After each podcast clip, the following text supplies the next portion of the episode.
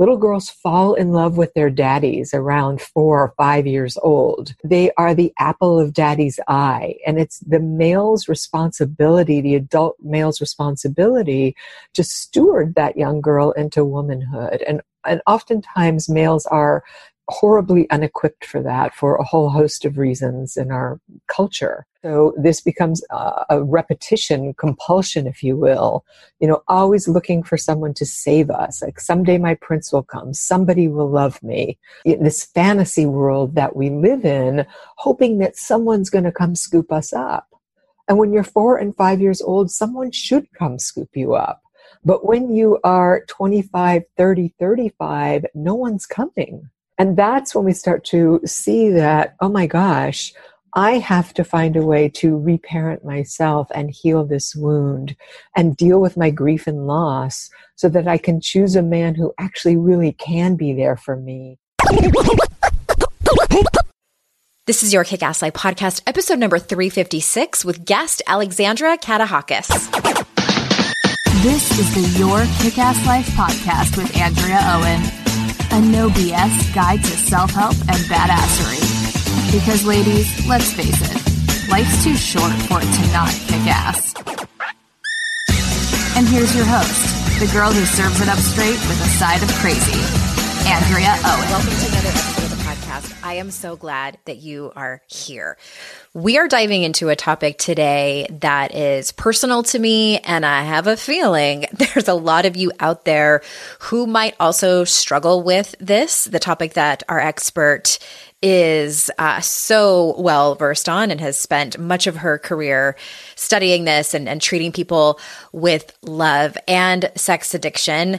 And uh, it's one of those topics where when it comes up, or when I write about it, I get a lot of feedback where people either say, for sure, this is something that I struggle with and I want to work on it more, or people have never heard of it, that it is a real addiction.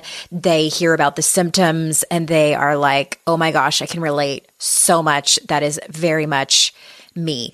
The first time I heard about love addiction was in two thousand seven, early two thousand seven. And I read the book Facing Love Addiction by Pia Mellody.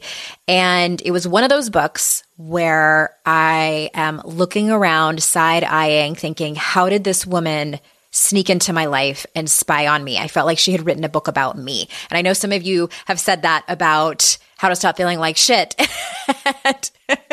We just start to pay attention. And I'm excited for Doctor Katehakis to come on and talk to you and for you to hear this conversation.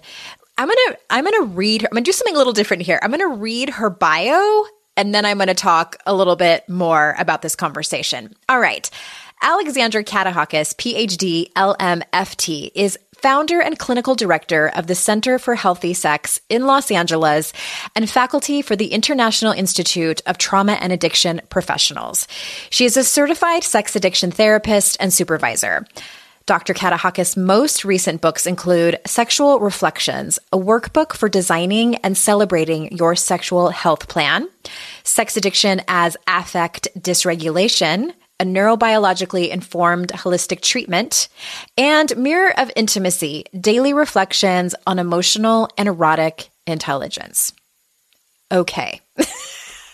I, I know that's a lot. And Doctor Alex, she also, you know, trains professionals and therapists, and please understand this conversation is for the layperson. It, we don't get too clinical in here. And I feel like it's it really is one of those things where a lot of people fall somewhere on the spectrum of love addiction. So maybe it's not something that is negatively affecting your life to the point where you need to seek treatment. But it is something to look at in terms of some unhealthy coping mechanisms, because it is similar to when people have a not so great relationship with food. Food is one of those things that we all have to deal with. We all have to consume food. And love is the same thing. We need it to survive. We are in relationships with people. And sometimes, depending on our past, depending on you know, how we create coping mechanisms in our lives, depending on if we're codependent or not, if we have those types of tendencies, we can kind of go on to the behaviors of love addiction. And again, it might not be one of those things where you need to seek treatment or twelve-step programs about it. You know, we will talk about that is this in the conversation, but I think it's something to be aware of. You might want to pick up one of her books or attend the workshop that she mentions at the very end of this program. I am I'm not an affiliate for it or anything like that. I don't get any kind of kickback. I just really believe in her work. She came highly recommended to me from a couple of my colleagues at her um, Center for Healthy Sex dot com. That's where, where she's at. And I just am excited for you to hear this conversation. All right. So without further ado, here is Doctor Alexandra Katehakis. Hello, Alex. Thanks for being here. Thank you for having me, Andrea. I was telling you before we started recording that I, I can't remember who it was, to give them credit, that said you have to have her on your show. But I went to your website and immediately knew I had to have you on because I personally have struggled, you know, for selfish reasons. I want to talk to you, but I personally have struggled with love addiction in my life. And I'm, I'm always anxious to talk to people who specialize in this particular, um, addiction, because I think that it's it's something that's a, and you tell me, it's a little more pervasive than I think a lot of us realize. So can we start mm-hmm. there? Like, what? How do you yeah. meet someone and they and you say what you do? What is what is a love addict? Well, I want to go back to what you just said when you said, "quote for selfish reasons." Mm-hmm. I think all of us who are interested in personal growth and development, um, psychology, whether we're coaches or therapists like myself, we all come by our work honestly.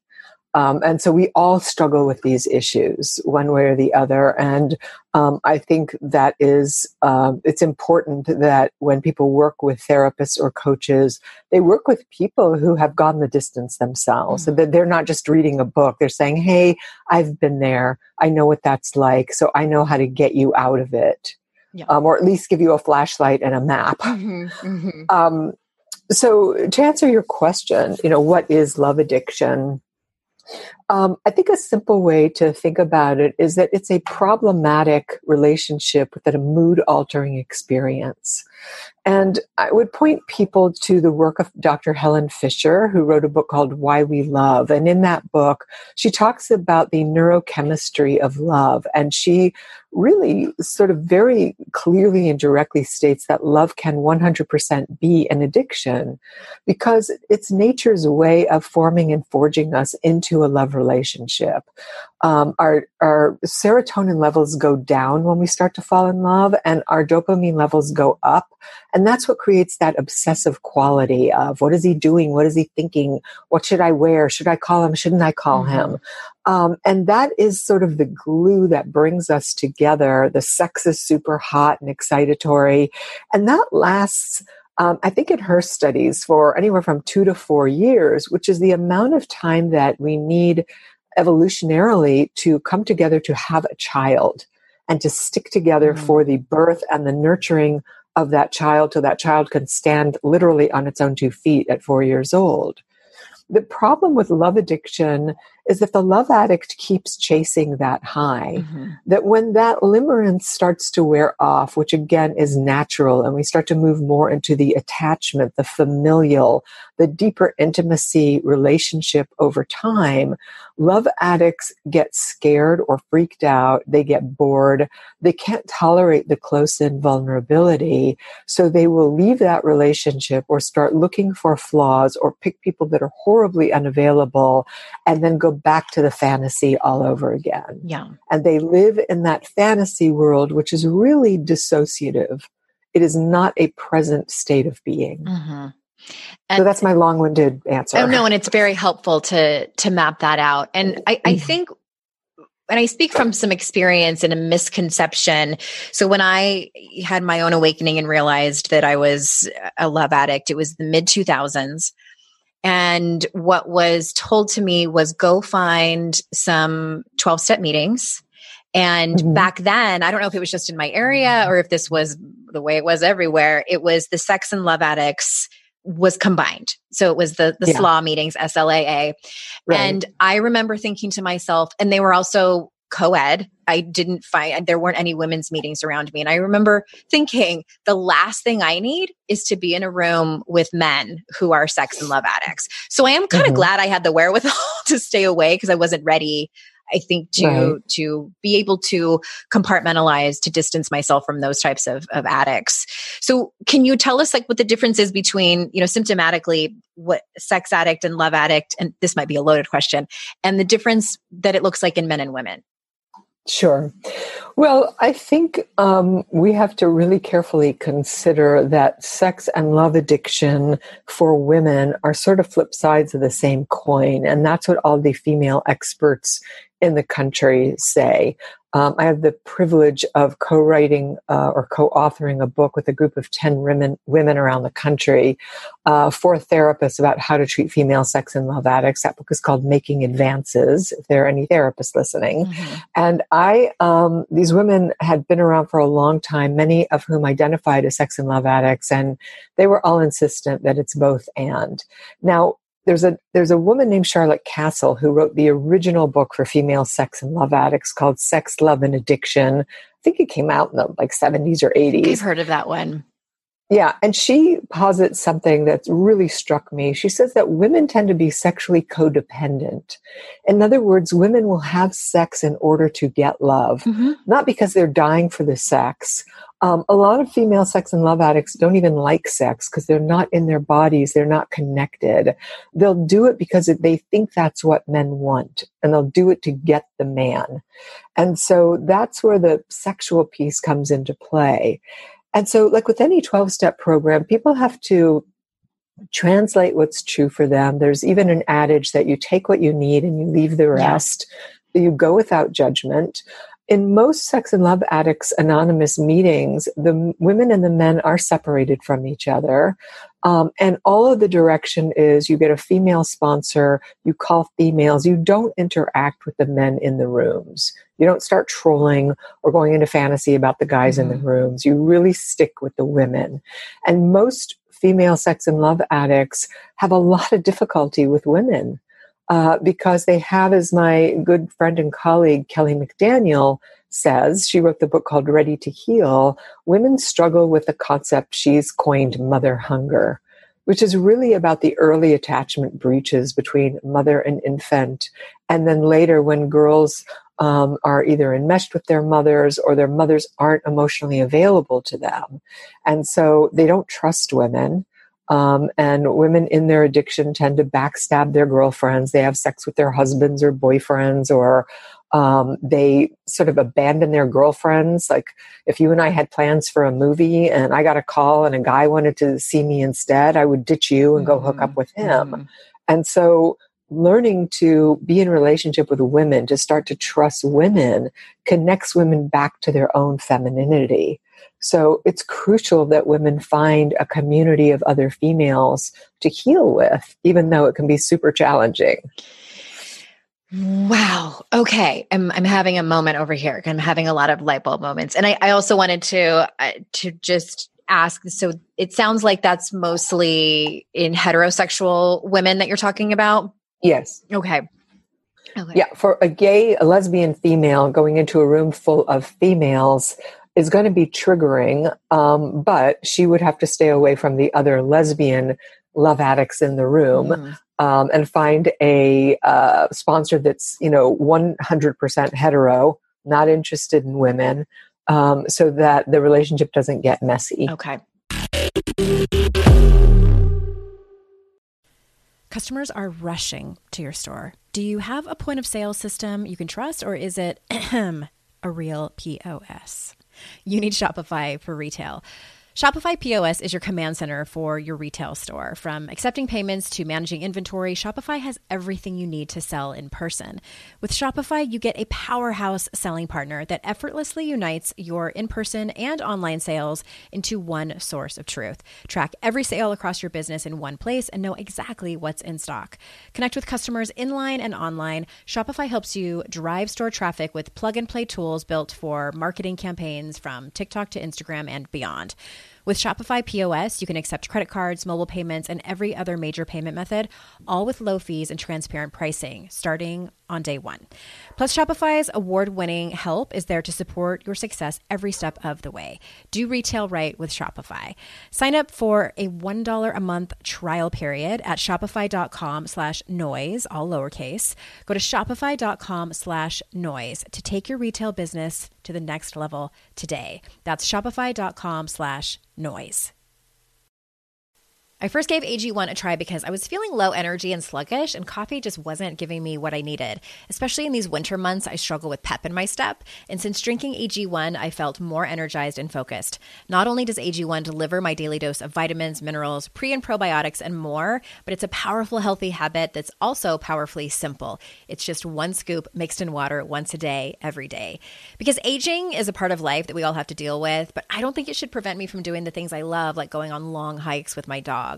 I want to do the things that matter to me for as long as possible, which is why I drink A G one every morning to support my brain, gut, and immune health. All it takes is one scoop a day, and I'm laying the groundwork for long-term health.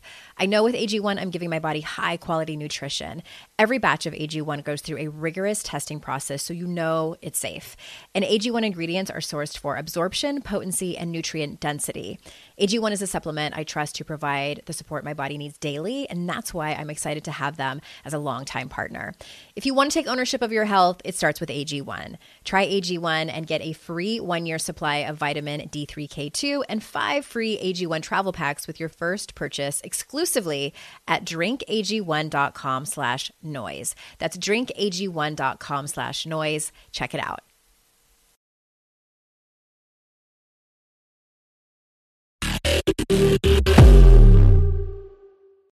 I, again, I'm like a little bit of a loss for words. I always know that when I'm talking to an expert on something that there's still a little bit of work for me to do when my stomach starts to clench a little bit. I listen to my uh-huh. body and I'm like, okay, uh, I've been talking about in some other podcast episodes. I have, I have a new therapist. When COVID happened, I think, you know, with many people, we were faced with our, our stuff and may, maybe any unresolved business, myself yeah. included. And um, have been doing some trauma therapy. And it's, I don't think it's any coincidence that the guests I have on the show are holding up a mirror to me in my own, my own sure. stuff. And um, what do you, in your, in your experience, what, another loaded question, what tends to be the root cause of love addiction for women, for women well, specifically? Okay. Well, according to Pia Mellody, who wrote a famous book called Facing Love Addiction. That was my first, sort of, that was my very first, I felt like she was writing about my life when I read that. Yeah. And anyone who's listening to this, who's thinking, I think I'm a love addict, should read that book because it's so eye-opening. But Pia, ha, you know, posited early on that when girls, young girls, um, and again, we're talking about heterosexual females, are abandoned by their fathers, whether it's Um, emotional or literal abandonment by their fathers, they're going to be love addicted to men. Um, because our opposite sex relationship, or if you're gay or lesbian, our first same-sex relationship are our mom and dad. Mm-hmm. And we fall in love with them, as is nature's way. Little girls fall in love with their daddies around four or five years old. And they are the apple of daddy's eye. And it's the male's responsibility, the adult male's responsibility, to steward that young girl into womanhood. And, and oftentimes males are horribly unequipped for that for a whole host of reasons in our culture. And so when that man leaves her, you know, when p- parents get divorced, children think it's their fault. So a little girl is going to have the experience of loss, of grief, of there's something wrong with me, or he didn't love me enough, or I wasn't lovable. And she's going to be seeking that love over and over and over again. And these are adaptive strategies in the brain and in the nervous system. It's not just our psychology. It becomes our neurobiology. And so this becomes a, a repetition, compulsion, if you will. You know, always looking for someone to save us. Like someday my prince will come. Somebody will love me. Um, and it's it's this sort of um, this fantasy world that we live in, hoping that someone's going to come scoop us up. And when you're four and five years old, someone should come scoop you up. Mm-hmm. But when you are twenty-five, thirty, thirty-five, no one's coming. Mm-hmm. And that's when we start to see that, oh my gosh, I have to find a way to reparent myself and heal this wound and deal with my grief and loss so that I can choose a man who actually really can be there for me, as opposed to all the bad boys, all the sex addicts who are completely love avoidant, you know, and cheating or looking elsewhere, which replicates the original, you know, loss of the father, abandonment of the father. Mm-hmm. I, th- I think one of the things in, in Pia Mellody's book that you were just you were just talking about is um, she has the cycle in there where she talks about yes. the love addict and the love avoidant and, um, and just an exact, and she talks about some behaviors, and it's, it's, you know, short behaviors that she's describing. And I remember seeing that and just, I think I probably threw the book across the room, you know, just like, yes. oh my God, that's not uncommon. And, and it's, you said something that I think is so much to unpack about what you have to do in order to heal, which was my next question. You said, mm. um, you know, deal with the grief and loss and learn how to parent yourself. So are those two of the major commonalities that you work on with clients? Yeah. I mean, the challenge with women, especially because we are so uniquely wired different than men, you know, we love to love and we want to be in relationship and we need relationship. Again, this is not some, you know, anti-feminist submissive thing that I'm saying. It's these are just evolutionary and biological directives mm-hmm. is to mate, whether we want children or not. Um, we still want a mate. There, there comes a point where Um, we have to recognize that we are hurting ourselves. And so we have to go through the withdrawal of not having a relationship. And that's really the challenge. And that in Pia's model that you described, that she illustrates in that book, the love addicts will only get into treatment when in this tiny little window when they've broken up with somebody and they haven't tried to get back into that relationship, nor have they replaced it. There's a moment of abject pain, and that is the green light to get into therapy. Um, but without going into that withdrawal process, by always having some guy on the side, it makes it very difficult for women to heal and get better. And so it's about going into the abyss, going into the pain and the darkness, which is much less painful over time than repeating the same thing over and over again. You kind of have to pick your pain. Mm-hmm. It's the momentary pain of being alone and lonely and going through withdrawal so that you can get better, or the pain of continuing to cycle through men and being left alone and, you know, waking up when you're forty, fifty, sixty and never having had um, a securely functioning relationship. Yeah. Uh, my my experience was a was a little bit different, and I and I want to say it out loud, you know, for people who might have been symptomatic in their love addiction, and and maybe maybe you're in a situation like me. So my love addiction, I mean, I can tell you exactly when it started. You know, my father didn't leave us, but emotionally, once I hit puberty and became a teenager, like thirteen, fourteen was when we sort of separated, and I think he didn't know how to. Um, to, to parent. Yeah. Right. It just, and he did the same thing to my, to my older sister, my older half sister. Um, and I immediately went into boys and my social life, and, you know, he was always around. We still had a decent relationship, but it was very different than it was when I was younger. So it, co- I was codependent. I was love addicted. And then when I got in my later twenties, and that's when the relationships became toxic and abusive. And then when I went to the Meadows, like I said, started to heal from that, did end up going to twelve-step meetings for codependence, which was enormously helpful. So mm-hmm. I stopped my symptoms. I stopped chasing relationships. I stopped um, having sex that I didn't really want to have sex, just, you know, as a power play, like you were talking about, as a, right. as a means of control. And um, was pretty proud of myself and thought, okay, like this is better. I'm not symptomatic anymore. And then my drinking picked up. My alcohol mm-hmm. levels jumped, and I was remarried, and I was in this better relationship. There was no chaos. There was no drama, and was a new mom, and realized fairly quickly on in my active alcoholism that I needed to quit. So again, went to um, A A at that time, saved my life, got sober. And that's when the healing started that I probably should have looked at before that I had never looked at, like the real recovery. And that's why mm-hmm. I always tell people, like, there's a big difference between sobriety and actual recovery. So right. I didn't actually start to recover until I was already remarried. And my my new therapist pointed that out, and she was like, "You got into this new relationship fairly quickly." And I was like, "Well, you know, I was still I was still love addicted, you know, like I still." Mm-hmm. So I, I I say all that to give people hope that you can be in a relationship and still heal your stuff. Is that do you do you see that? Yes. Okay. Oh, one hundred percent. I mean, one of the um, most healing things we can do is get into a securely functioning relationship. And, you know, I always say to people, therapists can only take you so far. At some point, you have to get into a relationship with someone. You have to have sex with someone. You have to see how you behave, what comes up for you, all of that. And, you know, I love that you told me that your listeners are really interested in self-help and personal growth and development. And it's instructive what you're saying is that oftentimes symptom reduction is a relief in the beginning. Mm-hmm. Um, and you should have been proud of yourself and you did do the right thing, but we don't know what we don't know. And if we're really seekers, if we're on a path of self-awareness to heal ourselves and ultimately heal the planet, then the work is never done. It is recursive. That's why Freud used the metaphor of the onion.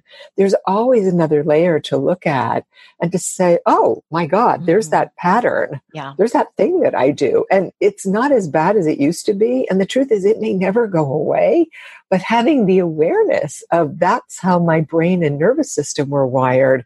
And I can take contrary action, as they say in the program, sometimes as good as it gets. Mm-hmm. So, you know, our learning, our personal growth and development just never never ends if we're paying attention.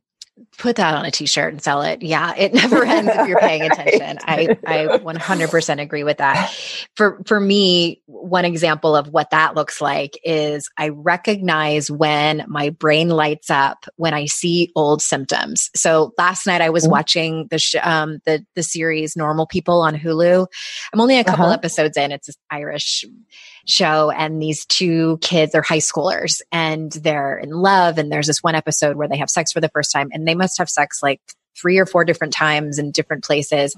And I was remembering my high school boyfriend and like that mm. we had that. And I was like, oh, like my brain was just having a party. And I, I caught myself and, and I thought, oh, there I am, you know, and like, and sort of surrendered to it and also realized that that's okay. Like the, that old yeah. part of me, that old pattern though, was like, I wonder what he's doing. I wonder if I should message him on, on Facebook and tell him to watch the show right. and that it reminded me of him. And my logical self said, no. Right. Because I'm not seventeen anymore. Right. And what fifteen, a beautiful yeah. thing. Okay. fifteen. What a beautiful thing that I got to have that experience mm. at fifteen, but to be in reality that I'm not fifteen, I'm forty. Right. I'm forty-five. Well, yeah. Right. Whatever, whatever our age is, that I'm an adult now, I have a child, I have a r- responsibilities. And I think that pull is so great. And our culture supports that of being perennially young and sexy and, mm-hmm. and all of that. And if we don't really sort of grieve our losses and march forward with dignity, um, we end up really missing life, yeah. I think. And yeah, so, and we're engaging in those old patterns that we think yes. are going to like, you know, because COVID sucks right now and I want some relief. It does suck. And, right. and I, and I, I have to be really careful and, and just, and also sometimes if the pull is really hard, ask myself, what is it that I'm really wanting right now? Like, do I need someone exactly. to pay attention to me? Do I need yeah. a hug? Do I need right. carbs? Like whatever it is. Mm-hmm.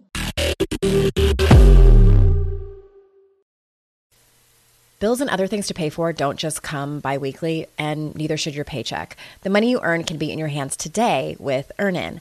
Earnin is an app that gives you access to your pay as you work, up to one hundred dollars per day or up to seven hundred fifty dollars per pay period. Just download the Earnin app and verify your paycheck. Then access up to one hundred dollars a day as you work and leave an optional tip. Any money you access plus tips are automatically repaid from your next paycheck. You can use Earnin for unexpected doctor visits, vet bills, or even extra self-help books. Make Earnin a part of your financial routine and join Earnin's over three and a half million customers who say things like, when I think about Earnin, I think about financial stability, security. It gives me a lot of peace of mind. Download Earnin today, spelled E A R N I N in the Google Play or Apple App Store. When you download the Earnin app, type in noise under podcast when you sign up. It's really helpful to the show. Noise under podcast. Subject to your available earnings, location, daily max, and pay period max. See earnin.com slash TOS for details. Earnin is a financial technology company, not a bank. Bank products are issued by Evolve Bank and Trust, member F D I C. What if in twenty twenty-four you got a little bit better every day? I mean, that's what this show is all about, right? When you're learning a new language with Babbel, that's exactly what you're doing. And if Babbel can help you start speaking a new language in just three weeks, imagine what you can do in a full year. Be a better you in twenty twenty-four with Babbel, the science-backed language learning app that actually works. Babbel has over sixteen million subscribers sold. Plus, all of Babbel's fourteen award-winning language courses are backed by their twenty-day money-back guarantee. Babbel's designed by real people for real conversations. Their courses are so convenient and have helped me learn real-life conversation skills in Spanish. It's so easy to learn how to order food. That's where I get the most excited to use it, at Mexican restaurants, or ask for directions, speak to merchants without having to consult language apps while on vacation, et cetera. Here's a special limited-time deal for our listeners. Right now, get fifty percent off a one-time payment for a lifetime Babbel subscription, but only for our listeners at babbel.com slash noise. Get fifty percent off at babbel.com slash noise, spelled B A B B E L dot com slash noise. Rules and restrictions may apply.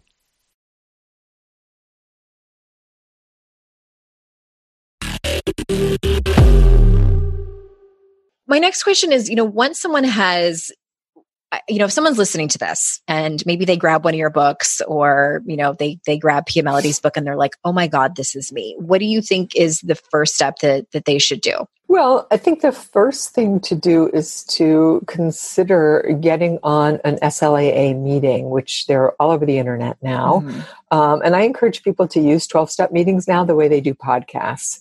Uh, because, you know, historically, it used to be a hassle. You got to get up and go into a room full of strange people, and you don't know if you're at the right place because they're in churches or schools. But in now you can just log on. That's right. Now you can log on and listen while you're doing dishes or, you know, doing like some whatever yoga stretches, um, and listen to as many as you can and listen for the similarities. Um, and start to read the literature and consider things like, you know, this is sort of a shameless plug, but on Saturday, October tenth, I'm doing a women's love addiction online workshop um, for eight hours. Uh, it's two hundred dollars and it's from seven thirty in the morning till four thirty in the afternoon Pacific time. And I cover all of the basics of what is love addiction, what's the cycle. Um, there's experiential work, even though we do it online. And usually there are about like forty women from all over the world on this call. And we just have a really, you know, it's not exactly like fun and games. It's not a fun topic, but the women are awesome mm-hmm. that show up for this. And for many women, it's an intro to love addiction. Um, and it has them thinking, okay, I'm really going to commit to my recovery, or I'm going to find a therapist that can help me. Um, so anything you can do to start to unravel these patterns, but you can't do it in a vacuum. That that's the main thing I want to say, is that nobody heals from sex or love addiction by themselves, because it's a problem of isolation. You really need community in order to heal from these, uh, what we would call behavioral addictions.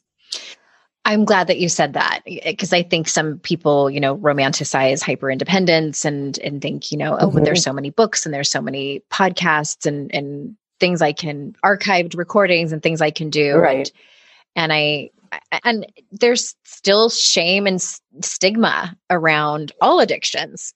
Right.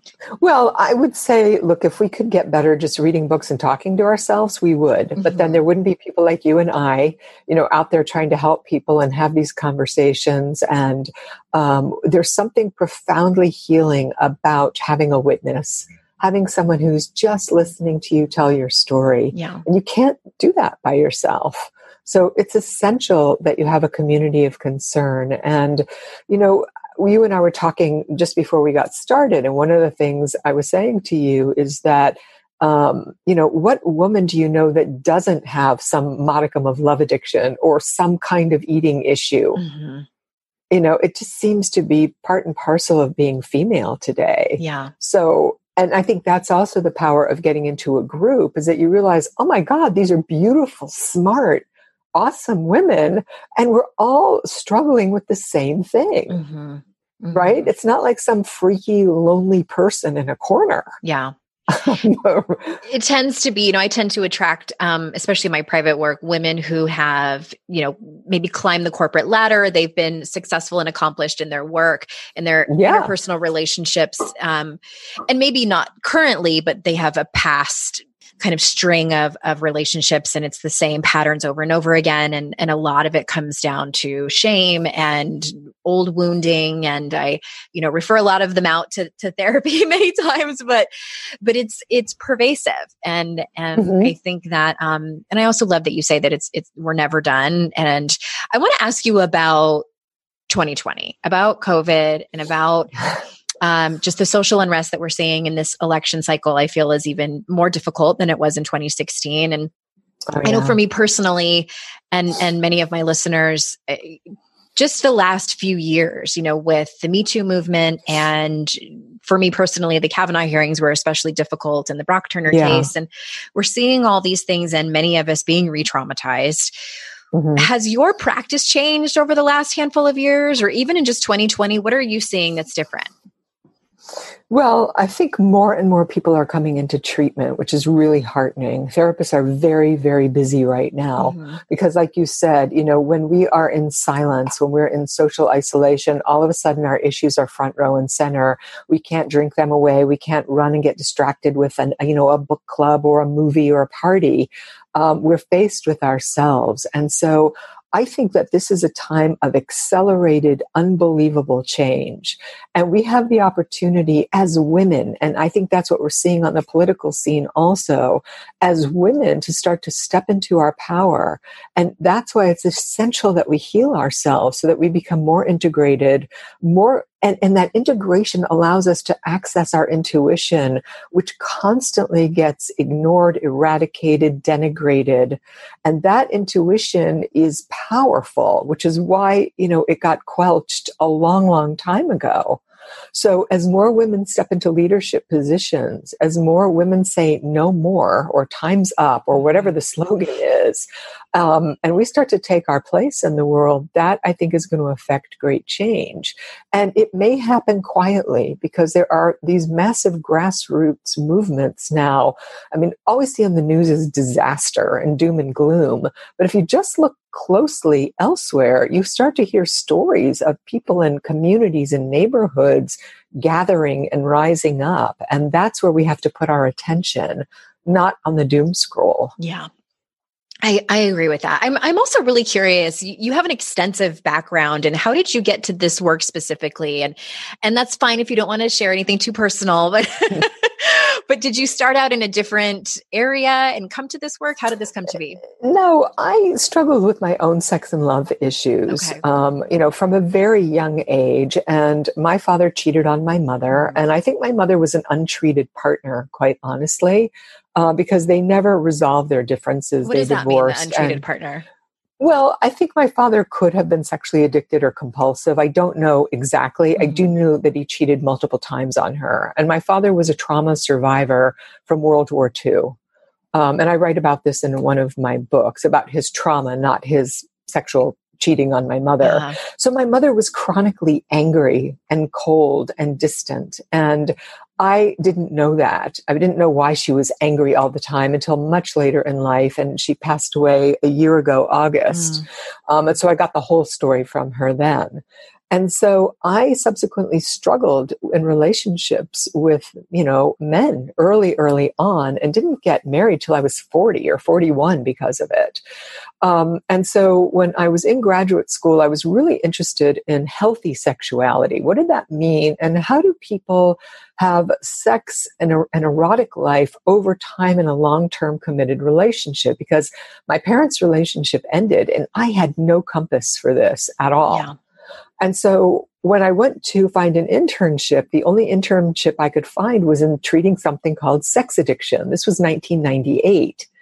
Um, and I read Out of the Shadows, which was some sort of arcane book. Like the title alone even know what that book was, right? Like so it deviant. Deviant, right. And so I was like, oh, this is interesting. So I started working with men treating this problem. And we were getting a lot of people sexually sober at that time, abstinent, but there was no roadmap for how to be sexually healthy again. Mm-hmm. And through that process, that in two thousand ten, I published my first book, Erotic Intelligence, which was meant to be a, a roadmap for people that were in recovery from sex addiction for how to start to um, re-engage in sexuality in a healthy way, not in a, you know, problematic way. And so it was from there that I just kept evolving my interests into treating females, into the underlying neurobiological mechanisms of sex addiction, attachment breaches, et cetera. Um, that that just you know had me following this tra- uh, career trajectory. Wow, I just love hearing about about people's background and how they got to to be where they are. And it's very rare, I think, that anybody that I have on this show doesn't have some kind of personal, you know, experience in, in the work sure. that they do. Um, just want to just want to pop in. Doctor Alex uh, Katehakis is at center for healthy sex dot com. And the last thing I want to ask you is about boundaries, because I, I think that your work heavily relies on on teaching people boundaries. And how can people assert healthy boundaries to have more equal relationships? I know that's like, okay, how much time do you have, Andrea? Right. Summarize yeah. for us. Um, that's a tricky one because often, you know, female love addicts or sex and love addicts, um, you know, Pia Mellody says that if you scratch the surface of any sex or love addict, you'll find a codependent. Yeah. And codependency, I, I conceive of as a trauma reaction. That when a child lives in a household that's unsafe, they will learn very quickly how to accommodate to the adults to make sure that they're okay. And so we learn to accommodate, and women are sort of accommodating by nature to males. Again, some of this is biologically encoded, uh, but when it's done to an extreme where it's pathological, we erase ourselves. We give up ourselves constantly to accommodate the other. Mm-hmm. So learning to undo that is a form of strength training emotionally. And a book that I love is um, Melody Beatty's book, uh, The Language of Letting Go, which is a daily book of meditations for codependence that starts to give us permission to be angry, to say no, um, to be courageous, to set boundaries, and to tolerate our discomfort in the face of not constantly people-pleasing and accommodating. Um, so learning, first of all, what a boundary is. And, you know, Pia talks about internal boundaries, not just fences or doors, but internally, space between two people, whether you want to have a conversation or not, that you actually matter, that you have value, and that you have to take care of yourself first. You've got to put your oxygen mask on first uh-huh. before you can take care of someone else. And again, these are habits. They're learned behaviors, and we can unlearn them and learn new ones. It's just a matter of practicing every day and being willing to be uncomfortable in order to grow, the same way you are when you like take a first yoga class or learn a new language. There's always discomfort when we're learning something new. I, I yeah, I agree with that. And I I talk about that too, that, that a lot of this work is like learning a, a new language. Like you've been, I tell people, you've been behaving the same way for decades. It is going to take practice and perseverance and, you know, two steps forward, three steps back sometimes for you mm-hmm. to develop new patterns. And, and it's, um, it's lifelong work. But, but the good news is that it doesn't take decades to affect small change. Right. Thank you for saying that. Right. Mm-hmm. Small so change equals year, big results. Yeah. In a year, you can transform your life. Yeah. You won't be perfect, but your life will be different if you really put as much time into your recovery as you do into obsessing about some guy who's not interested in you. That's like True a part-time job. Story. Doctor K. If we put, that's like Love Addicts Unite slogan right there. If we put as much right. effort into changing our life for the better as we did the obsessing on some guy who doesn't give a shit about us, our exactly. life will change. I need to write that down and quote you in one in my next book. uh, God, I, I just, it's, it's so, I think there's so much freedom in starting to connect the dots. I mean, I don't know about you, but I, I'm wondering about people listening and they're having some light bulb moments. And they're, every time I have a light bulb moment where I listen to a podcast episode or read a book where the expert is connecting the dots for me, I have a little bit of like that, oh shit moment of mm-hmm. It's sort of like the covers just got ripped off, you know, and I'm naked. And, and I just want to reassure everyone that that will pass. And the good news okay. is, you know, the healing can begin. Right. So somebody is listening right now and your anxiety might be going through the roof. Like, oh my God, I feel overwhelmed. I have so much work to do. And I want to encourage you to consider that in this moment, you are doing the work. This is the first step of the work. You've already arrived at the threshold. There's nothing more to do than just take in this conversation and say, wow, I'm going to take a deep breath. And this is the first day of my recovery or healing process. Mm-hmm. So stay present with what is, like you said, that feeling in your gut, the overwhelm, the anxiety, the tears you might have listening to this, and have self-compassion for where you've come from. And that, you know, this is, as they say, the first day of the rest of your life. Yeah. I absolutely agree with you. So center for healthy sex dot com, there's so much to read on your site. I know I was on there just consuming all of the bullet points and nodding my head as I was reading. And, and before we wrap up, is there anything that you didn't get a chance to say that you wanted to say before we close up? Well, I just want to add that if people are interested in this one day love addiction workshop, they can call um, our intake counselors right now at three one zero, eight four three, nine nine zero two and just call and have a conversation to see if it's actually right for you. Uh, but if you are, you can sign up um, at that time or call back or whatever. But that's the best way to find out about the Love Addiction Workshop on October tenth. Okay. We can drop a link in the show notes too. And okay, so great. For people who are listening to this after that date, is there a way that they can grab the recording or do you have those regularly? Uh, well, the workshop won't be recorded for confidentiality sure. okay. reasons. Um, but yeah, I give them once a quarter. I think the last one was in June. Um, this will be the fall one. I wouldn't do it again probably till January. Okay. So just they can sign up for your newsletter to yeah. get that information. Okay. Thank you so exactly. much. And I am so grateful for everyone listening. You know how just honored I am that you choose to spend your time with us. And until next time, everyone, I will see you all out in cyberspace. Bye-bye.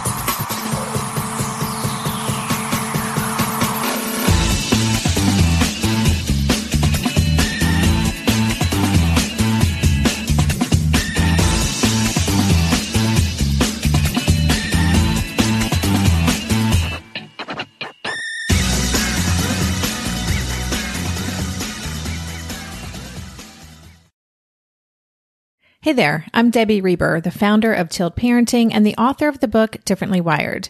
The mission of Tilt is to change the way neurodivergence, whether that's having a learning disability, having A D H D, being gifted, autistic, or some combination of all of the above, is perceived and experienced so differently wired kids and the parents like us raising them can truly thrive. On the Tilt Parenting podcast, I get to talk with authors, therapists, educators, and parenting experts who are committed to this mission. I ask the questions my listeners are most curious about when it comes to supporting our kids. And in turn, my guests share strategies for challenges, out-of-the-box ideas for navigating school, best practices for therapies, tips for advocating, and so many thoughtful insights on what it really takes to help our kids grow up feeling seen and respected so they can create awesome lives for themselves. I know that raising a differently wired kid can feel overwhelming and isolating, but I promise you, you are not alone, and it can feel so much better. If you're on this parenting journey, come listen to Tilt Parenting. Together, we can shift this paradigm and show up for our exceptional kids with hope, possibility, and joy.